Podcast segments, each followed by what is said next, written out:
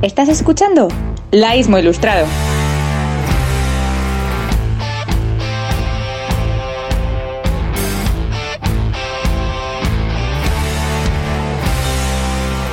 En Laísmo Ilustrado despedimos temporada. Ha llegado el momento de coger vacaciones para recargar las pilas y desconectar.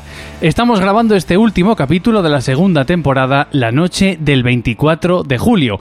Y les cuento que hoy comparecemos aquí sin guion ni directriz de ningún tipo. Queremos hacer un homenaje a aquellos finales de curso escolares en los que bastaba con presentarse con un bocadillo en la mochila.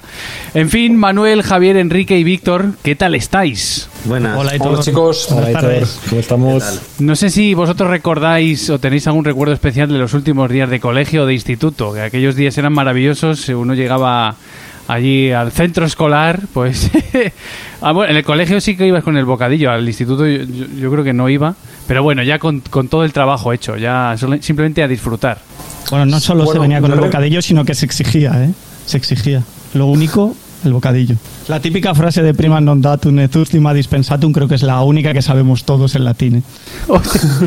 Yo- ¿Cómo? Perdone. Un momento. Yo creo que la- la sabes. Disculpe, señora. ¿Qué es eso, Enrique? Pero, pero ¿qué, clase de, ¿qué clase de finales tenéis vosotros? Eh, pues del siglo ¿A qué XX. colegios habéis ido? ¿Pero que hablabais en latín el último día de curso o qué?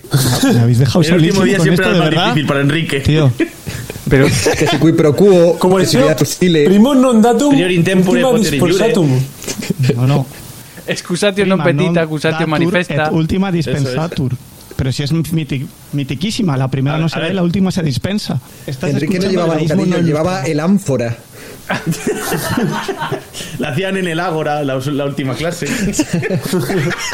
Venía Platón. Eh, ahora me estáis dejando muy solo, pero yo creo que los oyentes cuando escuchen esto vais a quedar vosotros mal, no yo, ¿eh? Porque los oyentes son nuestros padres y abuelos principalmente. Entonces saben de qué hablamos. ¿De qué hablas tú en ese caso? Pero en en serio, Enrique, explícalo. Es que yo no sé a qué te estás refiriendo. O sea, yo no sé qué significa eso. Bueno, porque había una, la, la mítica frase en latín que dice prima non datur et ultima dispensatur. La primera no se da y la última se dispensa. De toda la vida, el primer día de colegio no se da clases como presentación y la última es como perdonada. Tampoco hace falta, todo el mundo sabemos que aquí acaba todo. Pues ya está, pues no se da clase. Pero ¿y vosotros qué hacéis el último Vale, día? ¿Os vale, quedáis vale. mirando unos encima de otros? O sea, hay, hay O sea, que que hacerlo de hacías forma elegante. No. ¿eh? Lo que No, no, no, hacíamos de era practicar latín, eso seguro. Aunque, claro, técnicamente están enseñándome latín el último día, o sea que no está dispensada la clase. Claro. Bien jugado. Efectivamente. Te la colaron ahí, ¿eh?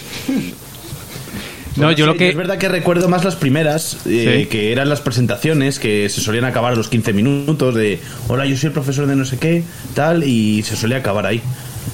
Y pasábamos lista y poco más. Yo, creo que depende. Y eso es lo único que recuerda Víctor de todo esto. No, no, y, y luego las últimas es verdad que yo creo que hacíamos poco, pero y, y luego a lo mejor nos íbamos a tomar una tortilla o algo así. Pero eso en el instituto. En el colegio no.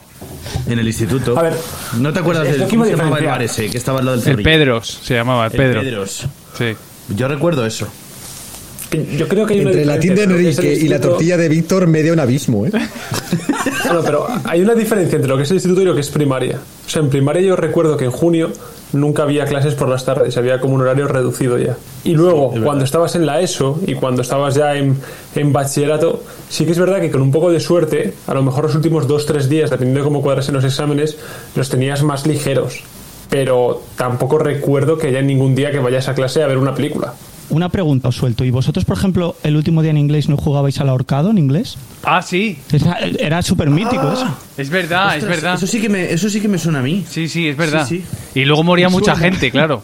Ese día moría mucha gente. Yo, yo- yo- yo era- yo- yo recuerdo que era horrible, tío, porque como mi inglés tampoco es de Wisconsin, pues yo ponía palabras como red o algo así con tres letras. Entonces, duraba como 30 segundos. Dog. La gente poniendo ahí butterfly y cosas así, súper jodidas para mí, y yo los colores. Oh, bueno, a ver, Butterfly, vamos a ver, que tampoco. Yo, yo recuerdo del colegio, que le contamos a los oyentes que Víctor y yo coincidimos en el, en el colegio, allí fue donde nos conocimos. El último día se hacía, yo creo que fiesta de disfraces. Y, yo una vez fui de futbolista, que es el disfraz más fácil de la historia. Que iba, de futbolista del Athletic Club de Bilbao. Y recuerdo perfectamente cómo me, me encuentro. eh, me encontraba en las escaleras del colegio con Víctor, que venía disfrazado de Superman. Y, y no recuerdo si Víctor, si eh, por aquel entonces tu, tu, tu disfraz iba con abdominales de esos falsos o no. No sé si tú te acuerdas. No, no, no, no. Yo re- recuerdo ese disfraz de Superman. No, no, era, era súper básico. No venía con. No venía chetado ni nada. O sea que la barriguilla que tuviera en ese momento es la que se mostraba. Bueno, Pero sí. sí, sí, me me acuerdo de lo del disfraz de Superman. Y, pero sí que es verdad que los días del colegio era todo como mucho más de grupo. Era el último día y todo el mundo iba. Que en el instituto era más cada uno a su bola o con sus grupos de amigos. Pues no hemos dado vueltas en Valladolid. El, los días, los últimos días de curso de antes de Navidad y de verano, porque no nadie reservaba para ir a comer y estaba toda, todo Valladolid eh, lleno de, adolescentes que estábamos buscando un restaurante barato para comer. Eso Madre es verdad, que, que siempre queríamos hacer comida o cena. Sí, pero sin y no reservar. encontrábamos, es verdad, es verdad. Qué recuerdos. Bueno, y ahora porque tenemos a Goyanes, si no estaríamos igual, ¿eh? Pues yo de mi Pues sí que- colegio no, no, no tengo mucho recuerdo, la verdad. Eh, eh, también porque tengo muy mala memoria. Creo que en- cuando era pequeño, como en mi colegio, gran parte de los profesores eran jóvenes y venían, pues era liceo francés, venían de Francia. eh, hacían un intento por hacer co- actividades de diferente tipo y teníamos una cosa que era la semana cultural o la semana blanca creo que también lo llamaban y, había muchas representaciones pues de teatro eh, la gente que tenía un grupo de música en el colegio daba conciertos em, el grupo de música de actividades extraescolares también tocaba en el salón de actos cosas del estilo y me recuerdo que era muy divertido, que, pues yo qué sé, hacían obras tipo El Principito, Gargamel, con los pitufos, siempre cosas francesas. Y ahí, por ejemplo, creo que el primer recuerdo fuerte que tengo musical fue escuchando un grupo de música que tenía un chico de la clase de mi hermano, que tocaron California Dreaming de Mamas and the Papas. Y me encantó y mi hermano luego me dijo, oye, si eso te gusta, tenemos el disco en casa. Y me pasé todo el verano escuchando el disco pero luego se hicieron mayores los profesores y ya dejó hacerse nada y se volvió un coñazo, no había nada. Creo que había una pelea de globos de agua el último día, era lo único que había así un poco diferente. Em, Menos mal, porque te iba a decir que tu colegio parecía el club de los, de los poetas muertos. A ver, no. No, no, no lo veáis como semana cultural en plan todo muy profundo. Simplemente los profesores durante todo el año planificaban con los alumnos de diferentes cursos obras de teatro y era muy divertido. Porque al final el salón de actos se llenaba de chavales pequeños con obras de teatro que hacían pues o los mayores o los más pequeños y que eran siempre entretenidas. No, no era, no recitábamos a Shakespeare en el salón de actos del liceo ni nada del estilo. Leías las memorias de Chateaubriand, esa que son 2.800 páginas. Súper Memorias de ultratumba. Lo recitaban a Shakespeare porque era inglés. La competencia. Efectivamente. Me parle tout bas, je vois la vie en rose. Pues mira, la verdad, eh, mayo aún molaba un poco porque era el mes de María y se entraba media hora más tarde porque empezábamos las clases cantando y tal en el colegio marista. Pero junio, ya os digo, lo único que era un poco diferente era que no había clase por la tarde y teníamos como tres horas y media de clase durante la mañana. Y el último día yo lo que recuerdo es que te daban las notas. Ibas, eh, te citaban a las 10, a las 11, a las 12 menos cuarto, estaba ahí el profesor, ibas con un poco de miedo, te daban un papelillo, lo cogías y te decían, recuerda que mañana tienes que venir a entregarlo firmado. Y ya está, y te ibas. Eso era para mí el último día de clase. Se- eh, Go- Go- Goyanes se acaba de cargar la nostalgia, porque es verdad que era así, en realidad era así. Eh, yo es verdad que lo recuerdo así más que la de la fiesta de las disfraces. No eran fiestas ni teatros, eran notas. Que tenían que Nos hemos engañado, oyentes. Sí, sí, sí, es verdad. Oye, antes, yo quiero Mayday. comentar las notas, pero antes una pregunta, Goyanes. ¿Qué es eso de que en el mes de María entrabais cantando en la clase? Sí, sí. Como yo iba al colegio marista, durante el mes de mayo se celebraba el, mes de María. Y, nada, pues eh, nos juntábamos todos en el patio a las nueve y media de la mañana, que era esto era durante primaria, ¿eh? y, y había pues una serie de cantos que se hacían todos juntos y las típicas canciones de, de iglesia y demás, y luego se entraba como 15, 20 minutos más tarde. Y la verdad es que, bueno, estaba guay porque las canciones ahora las cantas cuando vas en el autobús después de una, de una boda, porque salieron un par de ellas después de la boda de, del fin de ese en la que fui con el vicepresidente, y, y, y entrabas media hora más tarde y estabas encantado. A lo mejor era exclusivo de, del CCV esto. Eh, sí. Yo creo que esa tradición la anularon cuando llegaste tú y empezaste a cantar, ¿no? Porque Eso puede ser. Iba, iba a soltarme, iba a soltarme con un Ben Marcelino, pero me he parado. He parado por si acaso los cuatro oyentes que nos quedan a estas alturas escapan, atemorizados. Yo sí, cuando has dicho que eh, celebrabais los días de María o no sé qué, y que entrabais cantando, me lo imagino, me he- lo he derivado también por otra otra cosa, tema narcótico y todo eso. un, un montón de chavales de 13 años entrando con música reggae en el Daban colegio El mes de María está bien tirado. Y no, pero el, el- mayo es el mes de las flores. es, eh, pues eso, el mes de María y había un montón de canciones que se hacían por la mañana. Entonces la gente esperaba en el patio y salía ahí el profesor de música con una guitarra, hacíamos tres o cuatro cantos y entrábamos todos a las 10 de la mañana. Oye, os metéis con mi latín, pero aquí pone que el origen del mes de mayo se relaciona con la diosa romana Maya, diosa de la fertilidad, castidad y salud. Joyanes, tío, lo tuyo tampoco es muy Eso, eso en- faltaba Wikipedia en aquella época, porque eso no se nos explicó a nosotros. Bueno, y en cuanto a notas, o sea, ¿todos tenéis el mismo recuerdo de, de cómo estaban las notas? Mira, papel sí, amarillo como reciclado así, que venía como doblado, ponía Una una, parte que era ya. comentarios del profesor, anotaciones y firma del padre recibido. O sea, iban tus progenitores, firmaban y había que devolverlo firmado. Y yo creo que si te habías portado muy mal, tenías una reunión con el tutor, que te las daba el tutor en mano y les contaba la historia a tus padres y demás. Eso es porque a ti te pasó algún año. No, nunca. Tengo un amigo Seguro. que le pasó. A un amigo. Te aconsejaban un módulo medio y te daban un abrazo y hasta luego. Una palmadita en la espalda y decían, mira, ahí está la solución. Sí, sí, yo me acuerdo de, bueno, en el colegio eran las cartillas estas que eran como blancas o grises, que te ponían "Ne- necesita mejorar, eh, progresa adecuadamente, y siempre había alguna observación. A mí siempre me decían que hablaba mucho en clase. Y siempre me la ponían en, en- en todas las cartillas. Y luego ya en el instituto se- sí que también nos la daban, si no recuerdo mal, con las notas y alguna observación. Tu sobresaliente era un destaca también. Sí, o sea, nosotros también teníamos destacas, pero en el colegio, sí. En, Destaca. en Sí. el instituto no, Era- yo creo que el instituto En eran las el instituto notas. ya era numérico, sí. Sí, era Progresa 8, 3. adecuadamente, avanza notablemente y destaca, ¿no? Progresa adecuadamente era nosotros, era PA, PA, PA, Sí. PA. PA. O, o NM, necesita mejorar. Ah, no, pero necesita mejorar, progresa adecuadamente, avanza notablemente y destaca. Eso era por no, por no poner los números y que no nos echásemos a llorar. Luego te recomendaban como un librito que era el cuaderno de, de verano para repasar bien todo el año lo que habías dado. El cuaderno rubio. Estos, Sí, los de. Rubio No. están forrados. Más- Los de Rubio y los de Y vacaciones las vacaciones Santillana. Santillana. Eso es, vacaciones sí. Santillana. A mí mi madre me los compraba. Y yo, y yo siempre Aunque no te lo pedía el profesor. Eh, lo como que lo recomendaban, yo creo, por lo menos los de Rubio sí que lo recomendaban, pero tampoco era obligatorio. Lo que pasa es que mi madre sí que me lo compraba. Y yo me renegaba muchísimo porque decía, joder, hacer, hacer deberes también en, en verano, no sé qué. Pero luego, al final, como, eh, como era bastante ameno, yo lo recuerdo, al final luego me ponía a resolverlos y pasaba un rato entretenido. Mira, voy, voy a aprovechar el podcast para avergonzar a mi madre públicamente, en lo propio público. mi madre compraba el del curso superior, ¿sabes? Y nos hacía en verano a mi hermano y a mí estar todas las mañanas ahí dos, tres horas haciendo el cuaderno Santillana Rubio de un año más. Ese era el nivel que había. Ostras, chaval. Ya ves. Yo ahí. creo que era porque erais un poco chapas tu hermano y tú y era la forma Hombre. que estuvierais tres horitas tranquilos sin dar la brasa. Es la única forma de... ¿no? Efectivamente, efectivamente. Pues yo, la, en mi colegio, ya habéis visto que era el Club de los Poetas Muertos, que era gente un poquito, un poquito vehemente con sus, con sus iniciativas. De hecho, me estoy acordando que cuando era pequeño, no sé a qué profesora mía le dio por hablarnos mucho de Gandhi. Eh, y entonces durante un mes o más tiempo no parábamos de hablar de Gandhi, de la vida de Gandhi, de las bonanzas de Gandhi. Y me acuerdo que un día salimos al patio y no sé si lanzamos algo al cielo por Gandhi, unos globos o algo. Esa quería celebrar el mes de María también.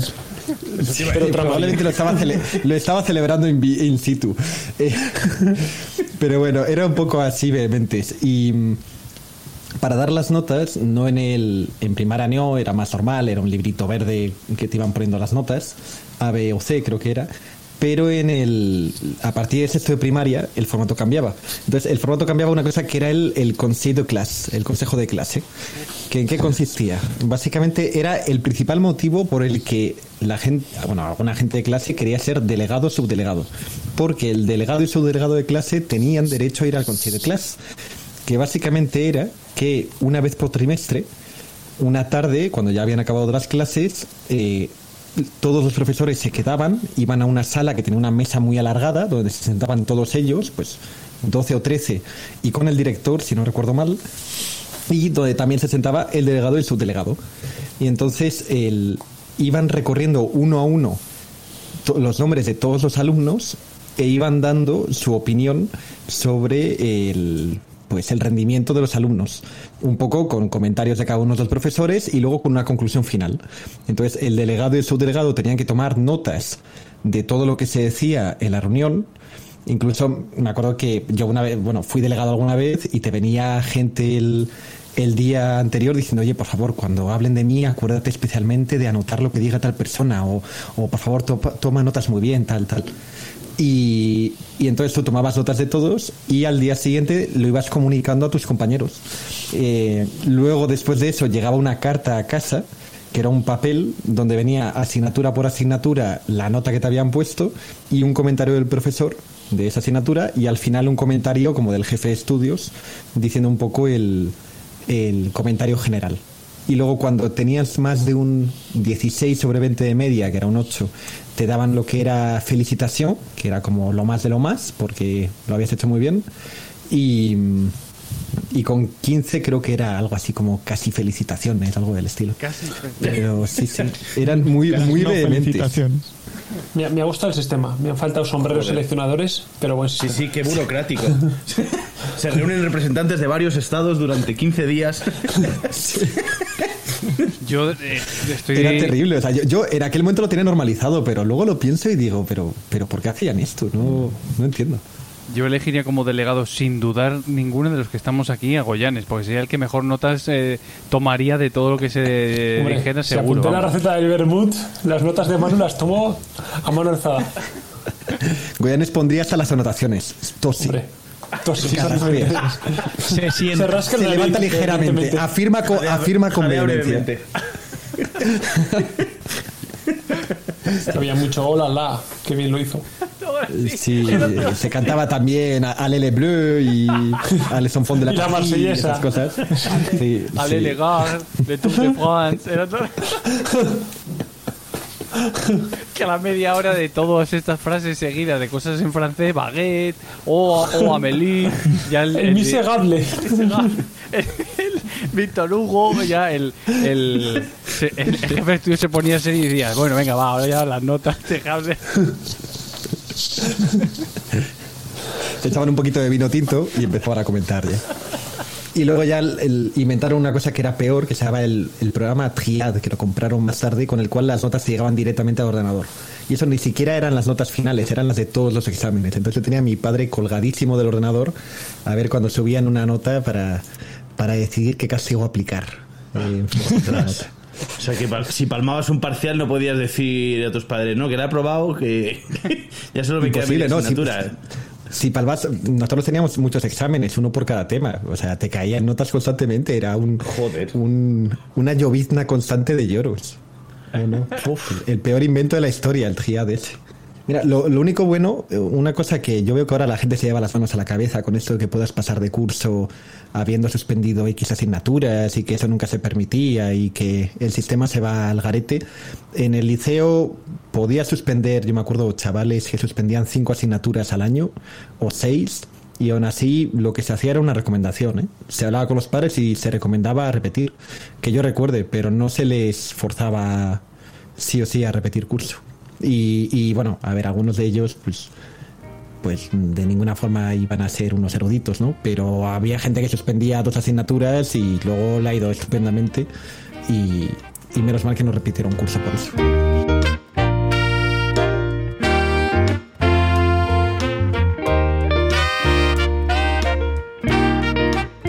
Bueno, vamos a cerrar aquí este apartado nostálgico que aunque nos gusta mucho, tenemos que hablar de más cosas en este capítulo que ya digo, vamos sin guion, o sea, estamos eh, ahora mismo improvisando eh, durante todo el episodio y tenemos que hablar porque en estas semanas nos duele, en estos días, nos duele nuestra tierra, nos duele Castilla y León principalmente por los incendios que la están destrozando.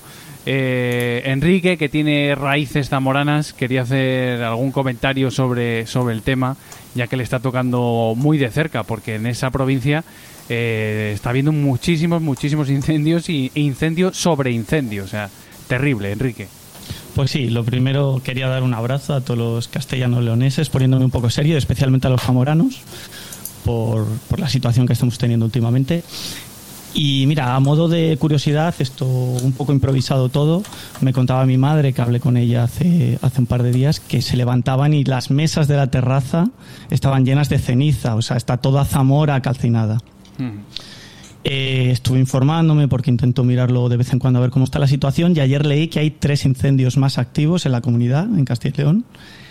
En Zamora, seis pueblos evacuados, en la zona de, de Los Acio, que está cerquita de Portugal, al lado de Miranda do Douro, donde ya la semana pasada se quemaron 35.000 hectáreas. Luego, por otro lado, tenemos otro en Burgos y uno último en Ávila. Esto, repito, solo en Castilla y León. Además, hay otros cinco que están controlados que no completamente extinguidos. Claro, esto, esta parte de pena se me convierte un poco en cabreo cuando veo que la Consejería de Medio Ambiente y el señor Mañueco, presidente de la Junta, afirman que los primeros indicios indican, valga la redundancia, que no han sido espontáneos. Que estos tres que acabo de citar tienen por detrás la mano del hombre no afirma que sea de forma intencionada, pero sí que puede ser de forma intencionada o imprudente. Eh, Una vez que escuchas esto, la siguiente pregunta que todos nos planteamos sería ¿qué podemos hacer para parar esto? Y a mí lo que se me ha ocurrido, a la desesperada ya, es una respuesta legislativa. Yo legislaría, o todos pensamos en esto, legislar para reducir al mínimo el riesgo y al máximo las posibles consecuencias para los autores. Sin querer entrar aquí en la valoración de la ley actual de montes de Castilla y León, porque no quiero ofender a nadie, si preguntáis un poco a la gente que está a pie del terreno, a los agricultores, a la gente del pueblo de siempre, ya os contarán su versión. La ley 3 2009. eh, y nos vamos un poco más a lo general, a nivel penal, para, para poder situar un poco a los oyentes, eh, podríamos hablar de diferentes formas según lo que hemos hablado antes, si es provocado o imprudente. Por un lado tendríamos, no quiero, no quiero pasarme con esto, pero para comentarlo y dejarlo bien fijado, el artículo 351 que habla del que provocara un incendio que comporte un peligro para la vida o la integridad física de las personas, se le castigará con una pena de 10 a 20 años. ¿Vale? Es una pena bastante seria, 10 a 20 años de prisión es considerable. Por otro lado, tendríamos el 358 que habla de la pena inferior en grado del artículo anterior, pero si os fijáis y, y prestamos un poco de atención a este artículo, la clave es que el tipo habla de este peligro para la vida y la integridad de las personas. Cuando no se cumple este requisito, automáticamente el Tribunal Supremo lo que está haciendo es aplicar el delito de daños. Y el delito de daños ya en el 266 habla expresamente que se provoque mediante incendio y las penas se reducen ya de uno a tres años. O sea, todos nosotros sabemos, sabemos cuatro cosillas de derecho, somos juristas de poco prestigio, pero esto lo conocemos. De uno a tres años casi seguro que no pise el autor prisión. Claro, entonces, esto es lo que tengo que decir sobre el tema y, y yo creo que ya paso palabra, no, no quiero decir nada más. Yo, yo creo que es una mezcla de otro- cosas lo que ha pasado este año, ¿no? Por un lado sí que es verdad que hay muchos que son eh, provocados. Por otro lado, creo que eh, hay una responsabilidad muy grande que cae sobre la Junta de Castilla y León y sobre el resto de comunidades, ¿eh? que al fin y al cabo nadie se preocupa en cuidar los montes, desbrozarlos y demás eh, durante la primavera. Y esto de los, eh, de los, de los incendios sabemos es algo que ocurre secuencialmente todos los años. O sea, sí o sí te comes un incendio en alguna parte de España de estos tochos de más de 10.000 hectáreas. Y si hubiese trabajo de limpieza y si hubiese inversión en, en los equipos de, de forestales y demás, se podría solucionar en gran medida. Y yo creo que la tercera combinación que ha habido es que estábamos en un año de, en el que ha habido muy pocas lluvias y está todo sequísimo. Razón de más para incidir en el punto 2, ¿eh? que es en el de cuidar bastante el, el medio que nos, que, nos, que nos importa. Y de hecho, eh, la realidad es un poco lo que hablamos otra vez. Que, que al final los propios pueblos y, y las zonas rurales serán las que se dedican a cuidar un poco los montes a su alrededor, como lo- la vida rural se pues, ha migrado hacia las, las grandes ciudades, al final tenemos eso, terrenos enormes de espacio en los que no hay nadie que se preocupe en, en- en limpiarlos, en, en actualizar o en, no sé cómo se dice exactamente, renovar o volver a acabar los cortafuegos, etcétera, etcétera. Pero es una combinación de tres cosas, la, la parte política es, es- es- es importantísima. Para mí la parte política es todo. No, es- no puedo estar de acuerdo 100% contigo, aunque entiendo lo que dices, Javier, porque esto está regulado a nivel legislativo que tú no puedas tocar absolutamente nada del monte sin un permiso expreso, sin un montón de fotografías, sin una persona que acuda allí. O sea que no, yo este argumento ya lo he escuchado eh, y no, o sea, de políticos de, de altos vuelos diciendo que la- el éxodo rural ha sido lo que ha provocado esta ola de incendios.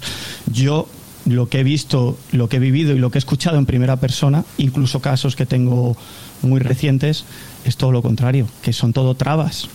El problema es ese, que han sacado los montes claro, o sea, de- del propietario. Los montes los tienen ahora en un despacho, en Zamora, en Valladolid, en, lo- en donde sea, a kilómetros de donde están realmente, y la persona que durante generaciones ha ido cuidándolo, manteniéndolo y preocupándose, no le dejan hacer nada. No, esto sí, es sí. lo que yo no me quería meter, pero tengo que hacerlo.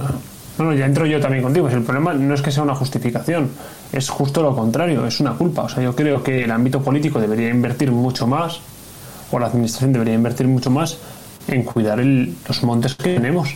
Es decir, si está claro que ya no pueden, no pueden hacerlo los verdaderos propietarios porque muchos de ellos son personas muy mayores o ancianos, o no es consciente o no sabe correctamente quién es el dueño de cada trozo de monte.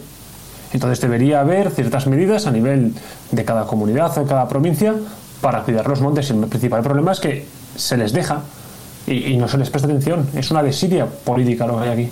Y, y lo que tampoco se puede hacer, yo creo, es eh, dejarle a la gente que cuide el bosque al libre albedrío, porque la mayor parte de ellos no van a tener conocimientos de cómo, de cómo se trata eh, la- los árboles y demás. O sea, entiendo la parte de lo que de lo que dice de lo que dice Enrique, pero es que yo creo que hay eh, a veces cierta desinformación con todo esto. Yo lo estoy viendo eh, claramente por, eh, por alguna tendencia política echándole la culpa a la parte radical, al ecologismo radical, como diciendo que la izquierda eh, no, quie- no ha permitido durante todos estos años que se toque el monte y que por eso están sucios. Yo creo que esto que eh, exige unas respuestas, eh, primero políticas, porque son los que tienen que tomar las, las, las medidas en primer lugar y luego la sociedad detrás. Y una tiene que ser una cuestión coordinada. Lo que yo no entiendo es que eh, la Junta de Castilla y León, y en concreto el consejero de Medio Ambiente, eh, hace en marzo precisamente de- presumía y decía esto, que lo estoy leyendo de, de La Razón Castilla y León, que decía Castilla y León presume de tener más masa forestal que 20 países europeos. Entonces, tú no puedes decir esto y sacar pecho y acto seguido no hacer nada. Ni para, ya, pero en primer lugar, ya ni para protegerlo, sino para intentar explotarlo de una forma sostenible y hacer que la ciudadanía, que lo- los pueblos, que la gente viva de los bosques. Y a partir de ahí enlazo con una cosa que ya dije en este podcast, y es que se debería hacer caso a una entrevista que, con- que concedió a la agencia ICAL Marc Palaí, que es, eh, que es español, que es catalán, que es el, director del Instituto Forestal Europeo, que habla de la nueva bioeconomía. Es decir, si presumimos de que tenemos la masa forestal, más, tener más masa forestal que 20 países europeos, a continuación lo que hay que hacer es un plan de explotación o de uso a través de una economía verde en la que se implique a la sociedad y se genere empleo y por lo tanto eso eh, favorezca la población, favorezca el crecimiento de la población en las zonas rurales. Es que venimos de una dejadez por política y luego social, por las razones que sea, tremenda. Y, y- ¿Sabes cuál es el problema? y- Aitor? sí, mira, déjame, déjame terminar porque te- dejo- déjame terminar simplemente porque es que además para todo esto les pido a la gente que busque en internet eh, que ponga simplemente biorefinería de Barcial del Barco en Zamora. Bueno, pues ya están los ya están los tribunales. Hay una iniciativa eh, de un eh, empresarial para poner en marcha una biorefinería para no recuerdo exactamente pero que era- creo que era para eh, producir eh, bioetanol o cualquier cosa. Pero bueno que, que hay proyectos de biorefinerías en el CSIC precisamente que se están realizando y, y hay un montón de cosas que se pueden hacer a través a través del, del aprovechamiento de las masas forestales de los residuos forestales agri- y, y agrarios ¿eh? o sea se pueden hacer mu- muchísimas cosas. Bueno vuelvo a la biorefinería Ahí tienen parada la Junta de Castilla y León una biorefinería en Parcial del Barco. Bueno, pues algo está ocurriendo en esta, en esta comunidad. Mi- mira, yo, yo el problema que creo es que, sobre todo, ahora todo el mundo le gusta ir a hacerse la foto con los vaqueros ajustados ahí con los incendios y demás, pero la realidad es que de aquí a dos meses, o a, o a dos meses no, a dos semanas, a, a la gente se le olvida por completo. Y lo que nos encontramos es que lo que Salvo a atrae quién, votos Javier. Salvo a la gente, no, pero no digo va a a, los políticos, no, perdona, Vale, no, cierto, no, gracias por eso, por eso. No, a la gente del pueblo no, la Salvo gente del pueblo está jodida y la A gente los que está jamás se les escucha, a Ya, los que jamás ¿sabes se les escucha para legislar. Ese es el que a nivel, a nivel político, dentro de dos meses, en vez de estar preocupados por los incendios y por el medio ambiente, y por el medio ambiente estaremos preocupados por el ministerio de reciente creación que hace falta un presupuesto de 20.000 millones para gestionarlo. Ese es el problema. Y que en vez de hacer una correcta redistribución de, del- de los salarios públicos y del, y del- y del dinero que tenga el Estado y, y dedicarlo a las cosas que realmente tienen un impacto en, en- la vida y en, en la capacidad de generar riqueza de, de las zonas rurales, pues se gasta en mil piche- mil bichos raras. Y al final es que te compran, me lo voy a decir, tío, es que me, caliento, te compran mucho más, eh, muchos más votos, tener un ministerio de igualdad con un presupuesto de 20.400 millones que gastarte 200 en limpiar los bosques, en limpiar rastrojos y en actualizar cortafuegos. Y ya está, eso es lo que vende, tío. Si el problema es eso, que esto llena los titulares ahora durante dos semanas, pero está olvidado el resto del año. Bueno, pues para cerrar ya el tema, saco un titular de un periódico, no voy a decir el nombre porque creo que no, no es vinculante, pero es de primera tirada, que dice que Zamora, León y Ourense, el nuevo triángulo de las Bermudas de los incendios en España, las tres provincias del noreste español, junto a las que las rodean, lideran las estadísticas en número de fuegos y terrenos quemados en los últimos 20 años.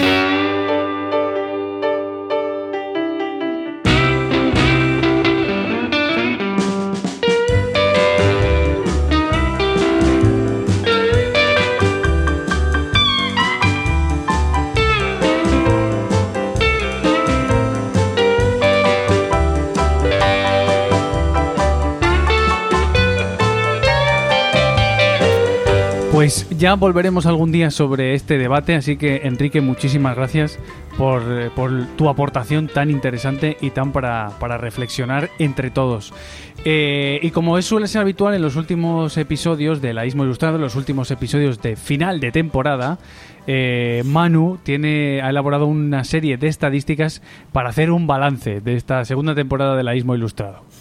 Bueno, pues aquí vuelvo esta vez. eh, eh, ya sabéis que este programa es sin guion, lo he preparado aquí rapidito, pero vamos a intentar comparar un poco a ver qué tal estamos comparados con la primera temporada, ¿vale? Entonces, empezando por oyentes medios por capítulo, y podéis jalear los buenos resultados, eh, primera temporada terminamos con una media de 46 oyentes por capítulo. En esta hemos duplicado, es prácticamente, estamos en 71 por capítulo, a pesar de que llevamos una cierta tendencia decreciente. Y aquí tengo que decir que quizás tengo un poco la culpa porque la tendencia se inicia en el programa de la Mili. Eh, pi- pido perdón a los oyentes, no soy partidario de la Mili, no soy militarista, soy partidario de la paz, de, de, de destrozar todo lo posible en los campos, así que eh, seguid escuchándonos, por favor. Hacía un montón Eh. ¿no? que no habíamos grabado cuando llegó ese capítulo, llevábamos sin grabar como dos meses y medio. A lo mejor tiene más que ver eso con el tema. Sí, el de Stefan Zweig también tampoco lo ha escuchado mucha gente, así que yo también me hago partícipe de, de- de la culpa. Somos todos culpables. Que, que, por cierto es terrible, cuando Guayane se desmutea parece que entra una tempestad desde, desde el Himalaya. ¿eh? Eh, mira, Guayane, desmutea un segundo. Ahí está, venga, mutea otra vez. Sigo con los datos. Gracias. Eh, Oye, que me den un ordenador, tío. La gente piensa que los ordenadores de Apple son silenciosos, es mentira. No puedo estar más alejado con mis cascos. Yo no tengo la culpa, tío. La gente, mucho Apple, Silencio, mucha manzanita y silencio, hace Guayane. ruido. Ya. Se está Veneno rabioso. Vale, seguimos con los datos. Eh, bueno, el la temporada pasada nuestro capítulo más escuchado fue, como no, Cihuatanejo, eh, 139 escuchas, se sitúa por ahora y aquí no podemos competir, eso sigue en el Olimpo, nada lo pasará, seguirá yendo riadas de gente hacia Guatanejo equivocados con nuestra guía de turismo, Eh, pero bueno, eh, en el top 2 se sitúa Chernobyl, especial de Navidad, solo nosotros podríamos hacer un especial de Navidad con el sufrimiento de mucha gente, 106 oyentes en el top 2 de la Isla Ilustrado. Eh, ¿Desde no- dónde nos escuchan? Empecemos con España, que al final es el 91% de, de nuestra masa de oyentes, que es infinita. Eh, Cataluña, 37% de la gente. Oh, qué sorpresa. Madrid, 24%. Castilla y León, 19%. Andalucía, dice aquí mi Anchor, no lo llama Andalucía, se ve que es todavía partidaria del califato. 6%. y. Seguimos bajando con Extremadura, 3%, no les llega internet, no tienen la culpa. Galicia, 2%, Valencia, 2%, están demasiados ocupados de fiesta en el polígono. País Vasco, 2%, Murcia, 1%, el limoncico les ha mojado el, el programa de radio. Em, ¿Cómo compara con el año curiosamente, pasado? Bueno, aquí me pierdo, Goyan, eso tengo los datos. Pero bueno, Vale. en las Islas Canarias y en Principado de Asturias no, no, no les caemos bien, Cantabria tampoco, prácticamente nadie eh, nos escucha o nuestros familiares van poco de visita. Por favor, queridos familiares, vayan de turismo y escuchen el programa por allí para subir la estadística. Si, si miramos un poco ya a nivel nacional, porque también nos escuchan en el extranjero, os sorprenderá que hay una persona, yo creo que es una persona que nos escucha mucho desde los Alpes en Francia. Tenemos un 3% de oyentes que solo está en los Alpes escuchándonos con ahínco en la segunda temporada. Madre mía. Saludo. ¿Quién Sí, será, sí. macho? No, no sé. No lo sé, pero me- merci beaucoup y que no deje de escucharnos. Sí, sí. Oye, ojalá pusieran un... Esas personas tan aisladas que pusieran un comentario. Pues sí. ¿Verdad? Ojalá. Y que explicasen quiénes son. comentario, macho. A lo mejor es Bárbara sí, pero- cuando va a Francia, escuchándolo ¿Quién es desde aquí. Bárbara? La novia de Diego, Ah, Ah, pues vale. puede ser. que es de, Vale, pero- es de un pueblito cerca de Lyon. Mira, pues ahí puede ser. Entonces, ese, ese misterio ha quedado resuelto, pero queda otro misterio que es el de Rumanía, porque en Rumanía nos escucha gente desde varias regiones: Praova, Judetul Galati, Constanza, Judetul Arges, Dolgi y Bucarest. No sé qué está pasando allí, pero bueno, eh, si queréis tratarse un poco de cobre, son bienvenidos, siempre. Eh, No, hombre, no. Que se nos... que se nos van. Te- tengo que. eh, es que Tienes eh, suerte de que no entiendan nada, ¿eh?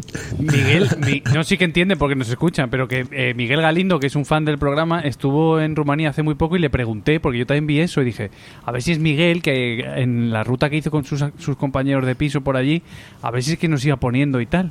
Pero me dijo que no, que nos escuchó en el avión, así que salvo que se lo pusiera en Bucarest y eh, contase todo aquello desde Bucarest hasta... No, porque también tendría que haber contado Alemania y todo eso, así que no sé, bueno. A lo mejor lo puso en el avión sin poner el modo avión y fue poniendo en peligro a todo el mundo mientras le escuchaba el Istmo Ilustrado recorriendo las regiones de Rumanía. No lo Con, descartes. con muchísimas turbulencias. Como la gente diciendo, ¿pero qué pasa en este vuelo? Si siempre es tranquilísimo. Bueno, si seguimos, eh, desde Hungría, un abrazo para la, la novia de, de Gonza, que nos escucha, Foco Punch, como siempre, Portugal, un 1%, Estados Unidos, México, Italia, Irlanda, Reino Unido, Rusia, Guatemala, Polonia y Uruguay. Todos estos suman menos de un 1%, no sé qué ha pasado aquí, pero muchas gracias. Em, si seguimos avanzando con datos positivos, porcentaje de la gente que nos escucha por género. El- en la primera temporada teníamos un 75% de hombres, 25% de mujeres, está- bueno, 22 porque había un 3% sin especificar. Y el año pasado compartimos la tristeza porque tuviéramos tanta tanto nabo en nuestra audiencia. Este año hemos cambiado drásticamente y lo agradecemos. Bienvenidas mujeres. Tenemos un 55% de hombres, 45% de mujeres, un bueno. 20% más de mujeres. Em, ya lo comenté en la primera temporada. Tenemos aquí dos laístas solteros, así que eh, el buzón de voz para comentarios está abierto en iVoox. José Antonio, queremos los comentarios, pero hay gente que ne- tiene necesidades. Eh, seguimos con un 1% sin especificar, eh, pero bueno, ahí está. Finalmente, edades de la gente, principal sector, 28-34 años, 75% de nuestros oyentes, cosa que me sorprende porque yo esperaba que fuera más de 50. Eh, la edad predominante, pero no.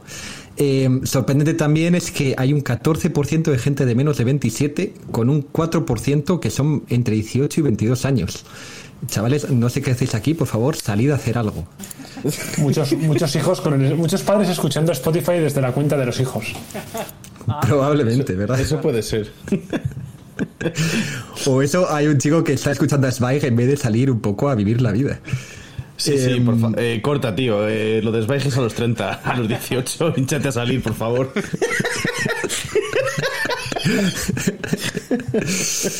Y nada, básicamente esto. Eh, todo parece que va viento en popa y vamos a ver qué tal avanzamos el tercer año si, si tiene lugar.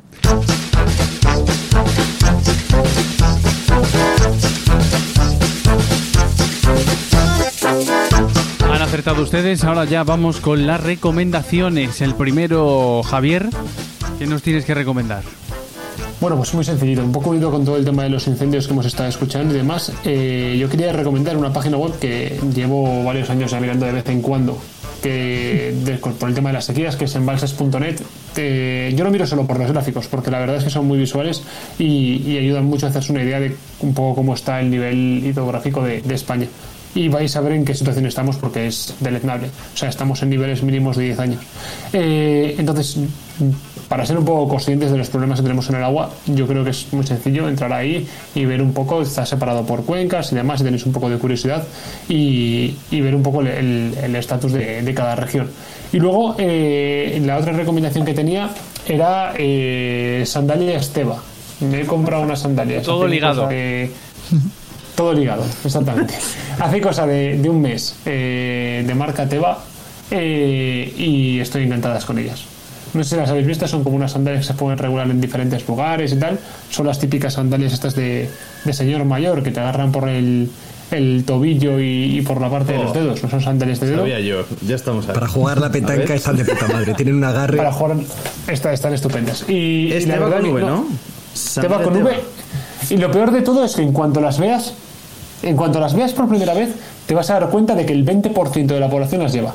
Porque yo fue buscarlo y de repente no hago más que verlas por todos los lados.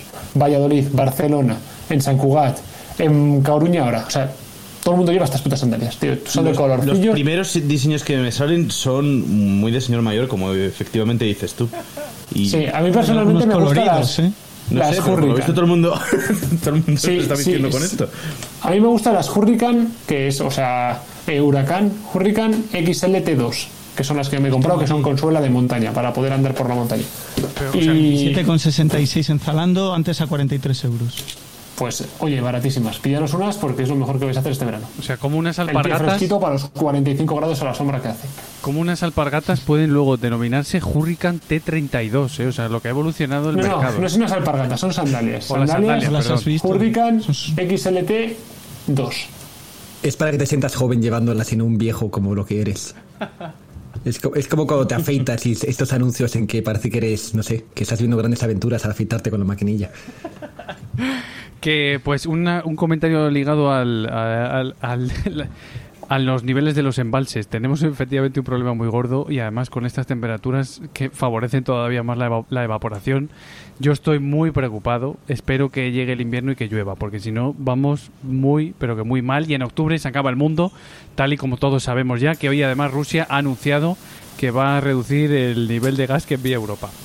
Eh, en fin, que yo brevemente también unas recomendaciones. Yo lo que quiero es que le recomiendo desde mi experiencia, el recomiendo a la gente que disfrute y que sobre todo no se ponga retos muy ambiciosos estos meses en los que hace mucho calor y la gente no tiene muchas ganas de hacer muchas cosas. Y lo digo porque a mí me ha pasado. Yo en distintos veranos eh, he emprendido retos. El primero fue, lo llamé Plan A por, plan, por lo de agosto.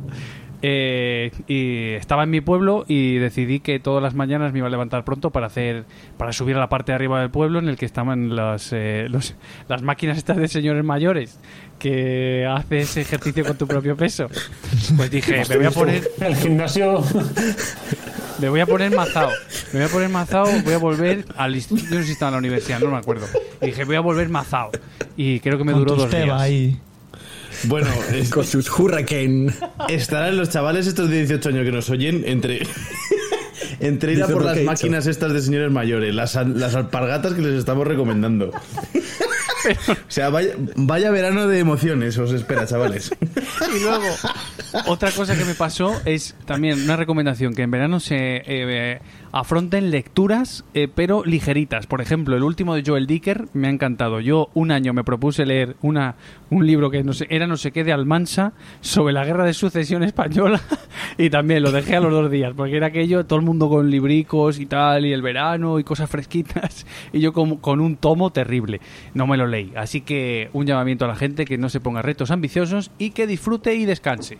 Yo tengo una recomendación corta eh, que me acabo de acordar porque a raíz del último programa donde recomendé pues una película checoslovaca del 65 me escribió una persona eh, al que mando un abrazo desde aquí eh, diciendo oye ¿dónde se ve que la quiero ver? Y yo intuía que probablemente no era el tipo de película que fuera a gustar a esa persona. Y, pero bueno, le dije dónde y al cabo de un rato creo que salió espantado. Entonces, nada, comento que a partir de ahora daré una pequeña indicación a las recomendaciones sobre si es eh, vieja o nueva y para todos los públicos o para gente que le gusta un poco más un cine peculiar, para guiar un poco más, ¿vale? Y basándome en esa guía inicial, quiero recomendar una peli que creo que además es muy veraniega, porque la gente que aparece en la peli tiene un aire muy veraniego. Es la película que le he recomendado a esta persona para que vea, eh, que cumple los dos elementos, es moderna y creo que es para todos los públicos, que se llama Funny Games, ¿vale? Es de Michael Haneke. eh, está en, en. Tú no quieres que Eh, vuelva la gente en septiembre. Súper veraniega para ver con toda la familia. Sí, ¿no? Es muy veraniega para ver con toda la familia. Exactamente. No, igualmente, la recomiendo igualmente. Creo que es una película que nadie la que se la ha recomendado ha salido diciendo me ha dejado indiferente. Nadie a la que se la ha recomendado ha podido dejar de verla. Eh, y otra cosa es si me han insultado o no. Pero Me ocurre lo mismo con el que todos han quedado un poco culo rotos. Y en todo caso, si alguien la ve, eh, mi recomendación principal es no leer nada a sinopsis. Ir a la película virgen y disfrutarla in situ. Pues ya está. Eh, chicos, se acaba esta segunda temporada de La Ismo Ilustrado. Ha sido un placer, ha sido un año muy complicado. Han pasado muchísimas cosas, pero hemos conseguido sacar al final 13 capítulos. eh, que ha estado muy bien. Estuvimos vagueando en algún momento, pero luego hemos recuperado el ritmo. Que como sabéis os quiero muchísimo, así que felices vacaciones a todos y nos vemos a la vuelta o no.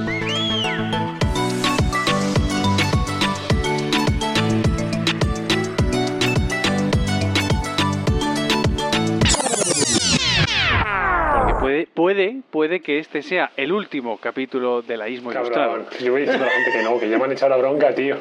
Calla, tío, O sea, Goyanes, un- déjalo un así. Esto no lo cliffhanger. digas, tío, que queda bonito. Queda Pero un bonito, cliffhanger, de, tío. un cliffhanger de dos semanas está bien, pero un cliffhanger de todo el verano, que me pregunta la gente. Bueno, pues luego en la Ismo Ilustrado, Goyanes. Cliffhanger. pues la gente que te pregunte le dices que sí, ya está. Entonces lo hacemos, ¿no? Pues ya está.